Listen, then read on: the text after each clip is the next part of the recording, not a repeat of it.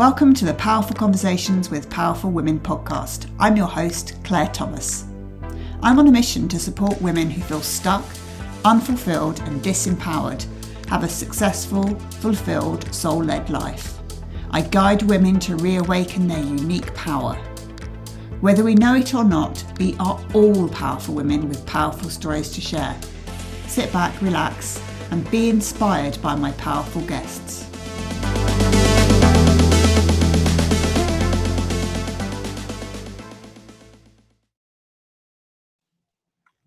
Hi, everyone, and welcome to a, another powerful conversation with yet another powerful woman. I'm really delighted to um, have Adelina joining us today. We've just been having a chat before I press record, and we've already been having quite a few giggles. So I'm pretty confident this is going to be a fun one. Um, thank you, Adelina, for joining me today. Um, why don't you start by telling us a little bit about who you are and what you do? Uh, thanks for having me, Claire. Um, I run a company called The Geek Whisperer, and uh, who I am, I have no idea sometimes myself. I, I, I know, I know who I am is that someone who never quite fitted in anywhere, to be honest.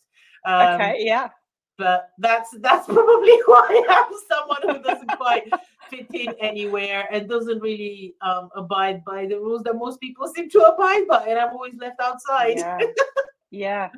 I, I love I love that answer because um, these days, probably because quite a lot of the, the personal development work I've been doing, if somebody says, "Well, you know, who are you?"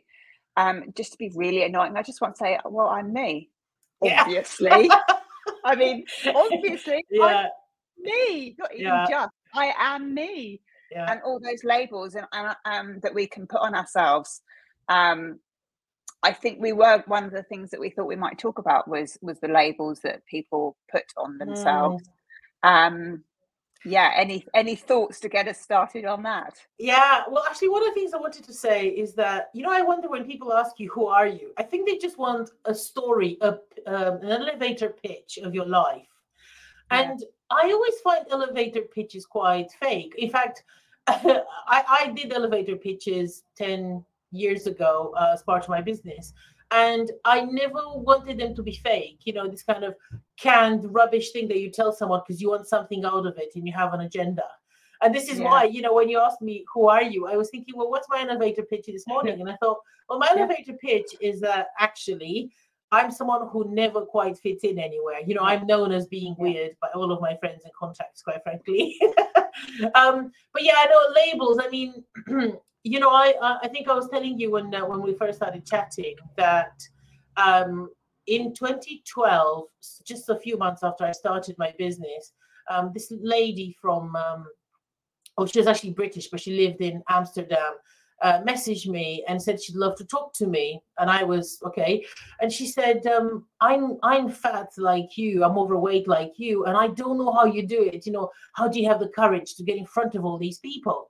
Because mm. I was running a business, uh, making pitches for investment, and I was going um, and helping people, you know, make pitches for investment and making presentations internally in corporations. And I was like, I that thought had never even crossed my mind that I'm too fat to run a business when I go on stage. And yeah. I and I was just like so interested how she she saw that label that I just hadn't seen because I was born with a metabolic issue. So I was being fat since I was born. I've never been a normal size, whatever that is. Yeah. Yeah. I, I've, I, yeah. I mean, so, so do I hear in that that somebody saying that to you doesn't even kind of offend you? No, not really, because you know I've been told my entire life that I'm fat and um, frankly unattractive. So that kind of became well, that's who I am. So what? You know, I do have an amazing fiance that finds me attractive, so I don't really need other people to. so you know, it's it's kind of like um, when she said that, I thought, should I feel insecure about this? And then I decided, no, I shouldn't. you know, that's why I said I don't really fit in with some of the, you know, for example, when I was growing up, obviously I grew up in the 90s. Um, when I was growing up, all these teenage girl um, magazines were aimed at normal sized girls. In fact, mm. my family really struggled to buy clothes for me because I was probably size 18 when I was 12, you know. Mm. And um, I, I, because I never saw myself in those girls, the makeup, the insecurities, all of that madness that seems to be peddled in these magazines just never applied to me.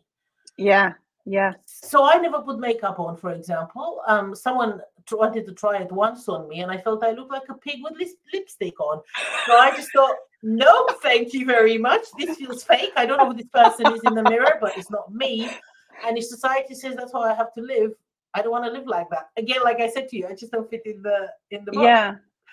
Um, I mean, I um, find it I find it really really fascinating because um, for me, I find it horrific that somebody would say to you, "Well, I'm fat like you, and therefore I am mm. the same as you." I I I um, I find that really uncomfortable. Um, mm, um, interesting. But I um, but I also at the same time find it utterly inspirational that you're able to um to be be true to yourself. Mm, thank you. I mean, to be honest, I have my own insecurities. Don't get me wrong you know like i it doesn't mean that it didn't affect me in any way but i just kind of grew and realized that i'm limited only by my own beliefs actually yeah. you know so one of the things that you know like you said that you you would feel uncomfortable and you know a lot of people would be horrified by this but if you think about it if someone says something that we believe to be true about ourselves as well like and it's not a good thing like for example you know i'm fat and unattractive or i'm this i'm that you know mm. negative mm. things i'm stupid i'm um, rubbish at or being organized whatever it is that we all kind of worry about uh, people don't find me attractive people don't i don't have credibility at work i don't have credibility with my family whatever it is because uh, mm. uh, i work with you know a lot of people who struggle to have credibility at work for example and i uh, and this is men and women, by the way, not just men, not just women. Mm. Um, and what I realized is that if if I react negatively to someone saying you're fat or you're stupid or whatever it is, then I know that I believe that myself deep down, and I almost feel exposed that, hang on, how did they find out? And it's like your worst nightmare coming to fruition. Yeah. But my mind, um, so this is when I when I realized when I when someone said something to me about me, um, I mean, other than the fat thing, which is you know a, a lifelong story, but I think someone said something to me that I was stupid, and when they said that, like my entire life, uh, although my family, you know, always told me that I was fat, and you know, I might I might never find a partner because I'm fat because I was born fat. Um, I they did say to me that I was very very smart no, I mm. don't know if they did that to counterbalance the fatness, as you were, or if they actually genuinely saw smartness there. And I don't really care because I believed that I was extremely, extremely smart. Yeah. Therefore, if someone says I'm stupid, I would just laugh because they'd be like, "You really don't know yeah. me, do you?" Yeah, you yeah. know and I and then therefore I look for plenty of evidence that shows me that I'm smart. And also there's lots of evidence that I'm fat, you know, empirical evidence, as in, you know, you measure the size of my yeah. bum or whatever, and it is fat by you know normal standards, whatever normal means. Um, and that's what I realized that if I have the but that implies having self-awareness. You know, if you realize your own limitations, your the way yeah. you put yourself down yeah that's when um i think that's yeah that, that's one of the things that i think helps you um, be in control of what you let people um, insult you with essentially yeah yeah. I, I, can say a lot about this but you know i i, I you know i want to let you um, me, yeah. because it yeah. you know it's otherwise can become a monologue but yeah. Yeah i mean i i think um what i take from that and what i see a lot with the people that i speak to is that we're we're so caught up in our in the beliefs we hold about ourselves that we're um i might have said this when we spoke before about we walk around being blind and numb to the world around us and, and the things people say because we're so caught up in what we believe to be true mm. it's inconceivable that that belief could not be true um, so to have the level of self-awareness that that you have um, and your ability to counterbalance what people say with facts mm. um, and evidence i mean that that's something that people some people never even achieve in a lifetime yeah and i i mean i think that it's it's often hard to get self-awareness I mean, if you think about it nobody teaches it in school no. Uh, nobody teaches you at work uh, if you're very lucky and you get a coach um, through work or your own means or whatever, yeah. and that coach has self awareness, you know, like you and I clearly do. Uh, and by the way, I don't have full self awareness either. You know, uh, I have, you know, I still have lots of things that I need to discover about myself. But learning self awareness, I often found the way I learned it is from other people who are self aware around me. You know, that's the yeah. best way because you see how they self analyze. Yeah you know, like for example, when someone insults them and says you're stupid, they don't just react and go, well, you're stupid too, or whatever. Oh, but you're an idiot because you messed up X, Y, and Z, or whatever. They just look yeah. at themselves and go, why did I get upset that he or she said I was stupid? Yeah. And they self-analyze and try and figure out the trail of thought that they had. You know, you mentioned earlier that we're caught up in our beliefs, but most people don't even know what beliefs they have about themselves. No, no. We only we only realize the beliefs we have about ourselves in interaction with other people, especially uncomfortable yeah. interactions, because those exactly. uncomfortable interactions are a sign to you have this belief about yourself. You believe this yeah. is true. This is why you're offended by it. Yeah, and it's and it's such it's such a journey as well like like you were saying. I mean this isn't something that we can suddenly say okay well i've uncovered all my beliefs now and i've uncovered all of the things that have conditioned for me to be the way i am today. It is uh, uh, the more you the more you learn about yourself the more you realize there is to know. Um mm. but i love i love that as a journey. I i look forward to i almost look forward to feeling the discomfort because mm. I know mm. the discomfort will push me further into understanding myself. But I think um, lots of people don't have the um, it's just not in their awareness that that they could go on that journey because they're stuck in an autopilot of, of thoughts yep. and emotions uh, and it's just very difficult to break that style that that cycle yeah i mean if you look at it let's say you know someone says to um, to, to someone else, um, you're stupid. Uh, and they're hearing this very conversation right here, you know, they'd be going, yeah, I should feel offended by that. What are you talking about that I shouldn't be offended? And I'm going, no, no, no. That person saying you're stupid, that person is rude. But that is their problem. They have their own issues yeah. and self doubts and limitations and worldviews that cause them to be like that. What matters is how do you feel when that person has stopped talking because yeah. the stories you tell yourself and that, that was i think it was jack canfield i saw him i don't know 15 years ago 16 years yeah. ago he said something about um, the story what i tell myself the moment that he or she has stopped talking after insulting me that is um, that is what truly matters and how that makes yeah. me feel and changing that story that i tell myself um, is what actually matters. And yes, that person was rude for saying that, but what matters is the impact on you. If it didn't have any impact on you, at the end of the day, yeah. there was just a rude person on the street. What's new?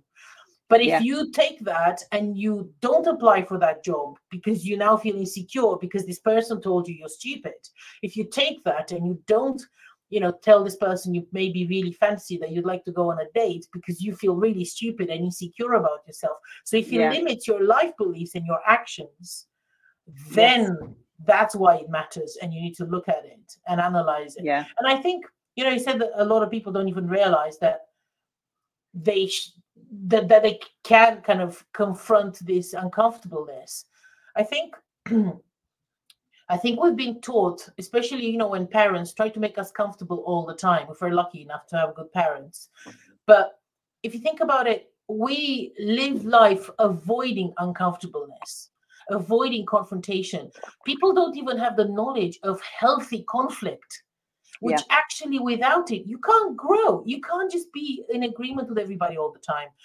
And that is a really big problem i think in general um, because yeah. you you can't grow if you don't go through uncomfortable times uh, and uncomfortable yeah. things and that is you know to me um, uncomfortableness and going through un- uncomfortable challenging situations means you just have to be a little bit brave to yeah. just see what happens next if you just inquire and challenge yourself and look how do I feel when this person calls me stupid? Why do I feel like that? What story am I telling myself?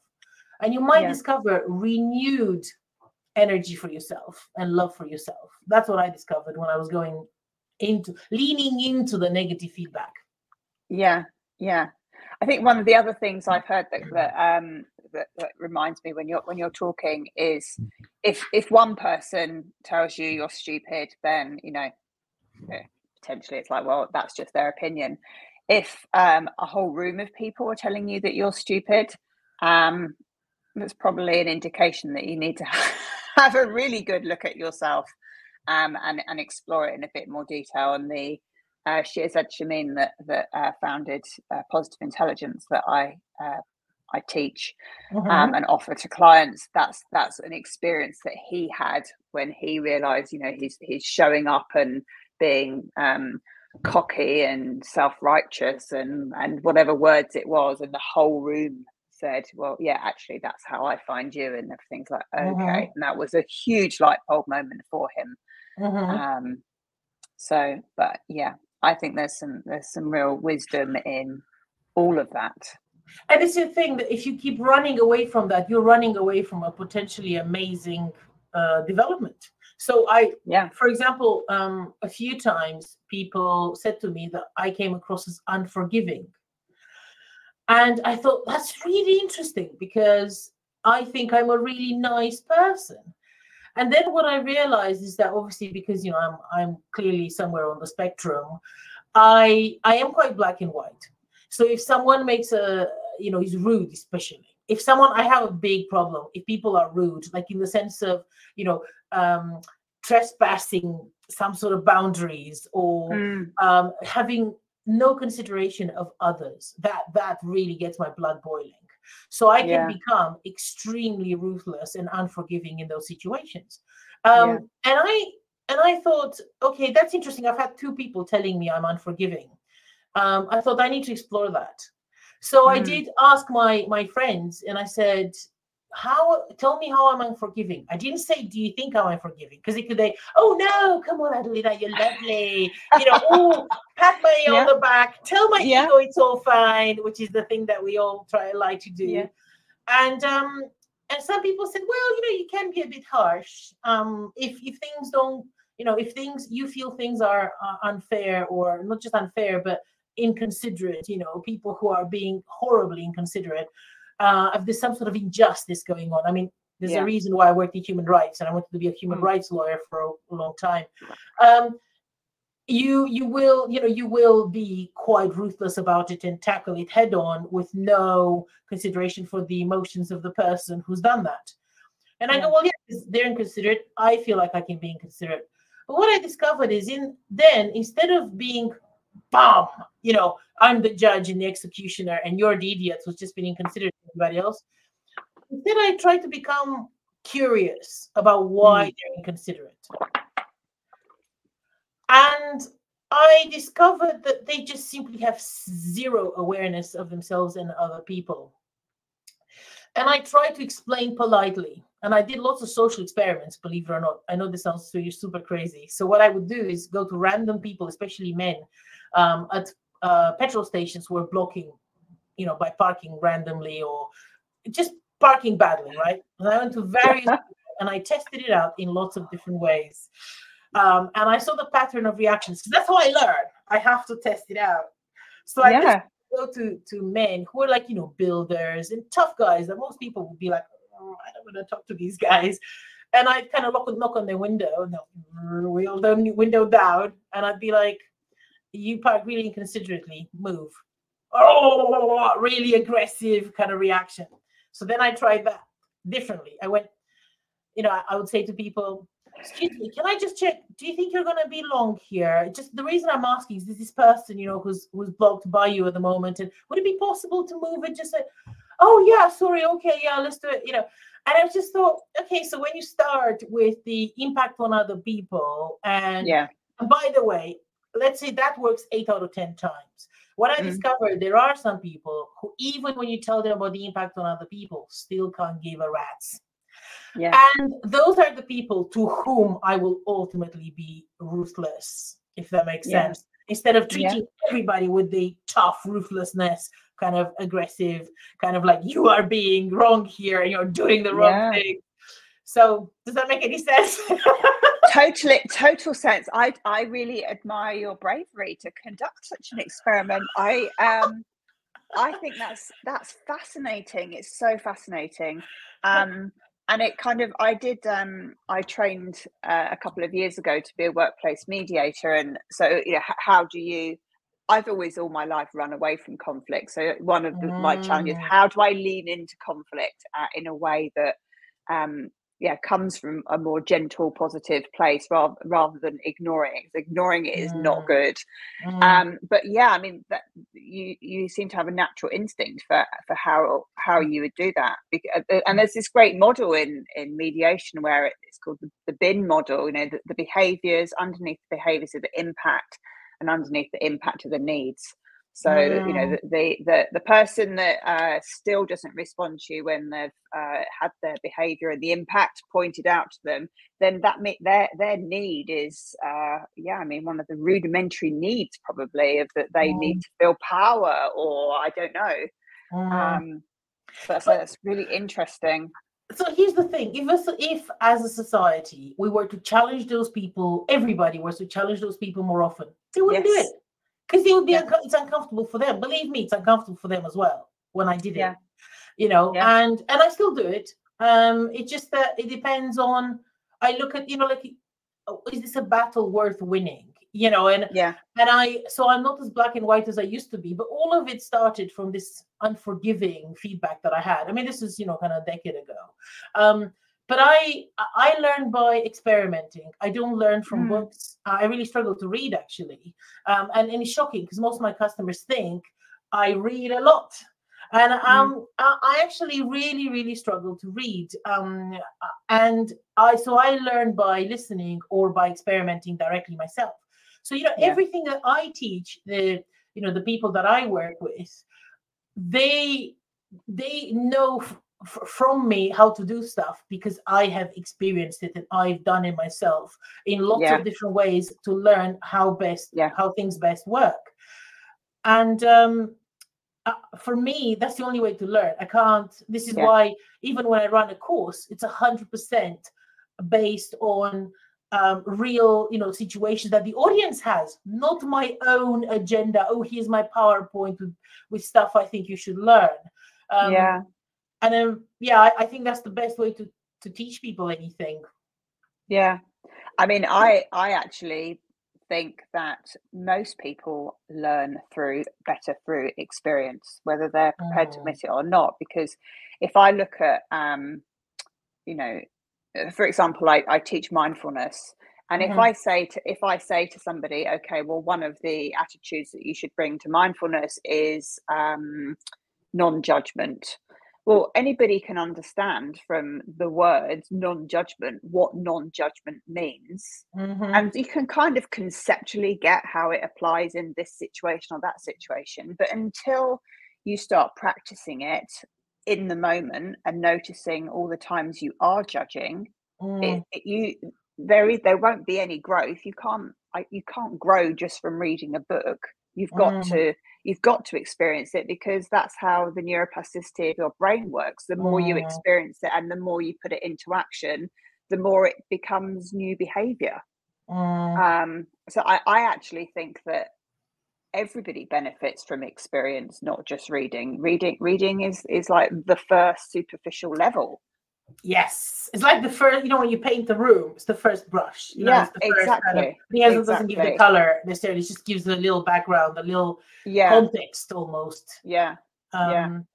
yeah. I mean, it, it's it's interesting that um, most courses i mean this is one of the reasons i started my business to be honest because i loved learning lots of things. So i went to all of the soft skills courses that my boss was allowed me to book when i was employed uh, donkeys years ago. And i just found them 90% theory and 10% practice if i was lucky.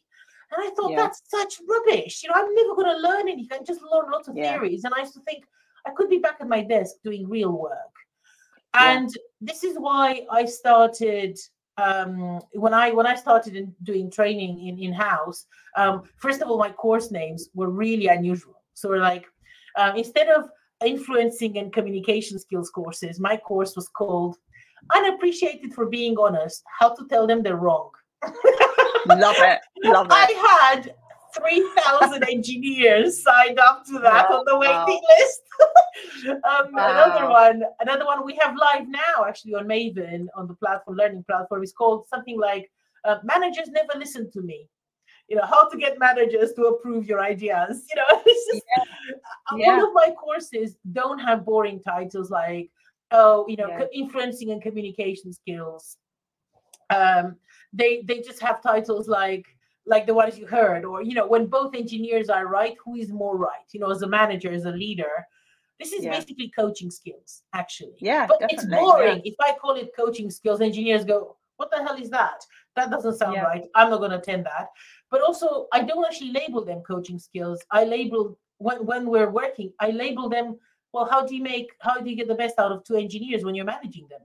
You know it's, it's about the reality of life rather than some abstract concept. And what I find sad is that we seem to, and especially in, in, in L&D environments, you know, we seem to buy into these labels coming back to the theme of the day. Yeah. And these concepts like, you know, coaching and uh, smart objectives and all of these kind of frameworks, Belbin, uh, you know, MBTI, all of these things. But actually, how do they apply in real life?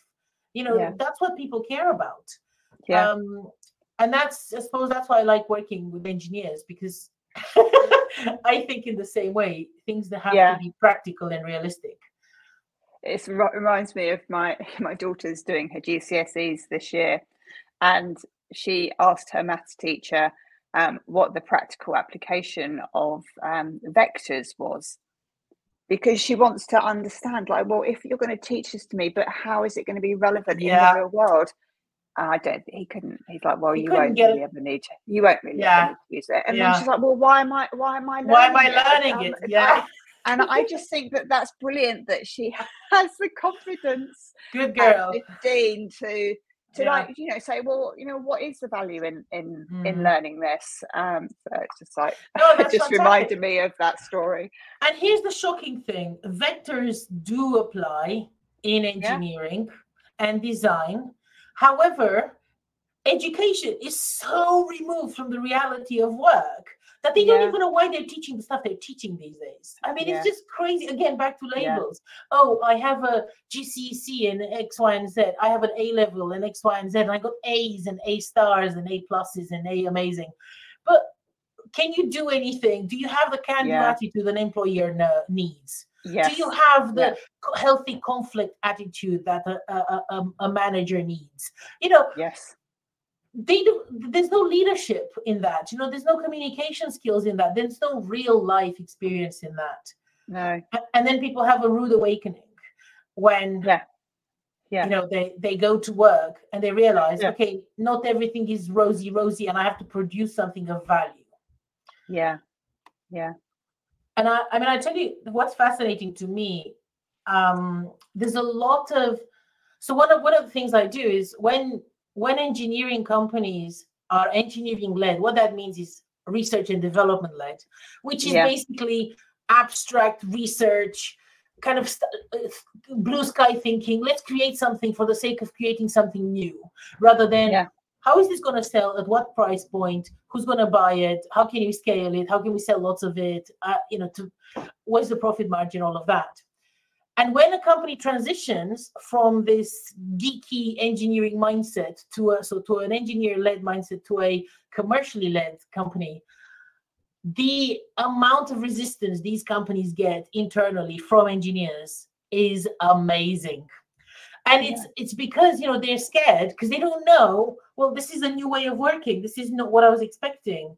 And, and yeah. again it's like taking a teacher and asking him or her to apply vectors in real world. Yeah. No idea. Yeah. Yeah. No exactly. Exactly. I suppose i suppose that's kind of then comes down to the benefits of having diversity of thought and experience and etc on a team. Um, mm. because because that's where great things happen, isn't it? When you get um, collaboration, not competition, and new ideas and new ways of doing things are born from that. But in order to have collaboration and healthy conflict and all of these good things, people need to feel trust and rapport. And this yeah. is another area where nobody teaches them how do you build trust with others i know it sounds yeah. like a basic thing but actually yeah it's a real problem you know like yeah. everything has become so abstract in school. The the activities i think that they do around school or outside school are what teaches them these these skills. And some yeah. teachers you know some innovative teachers like for example andrea joyce you know amazing innovative person that takes her students outside of that kind of strict environment.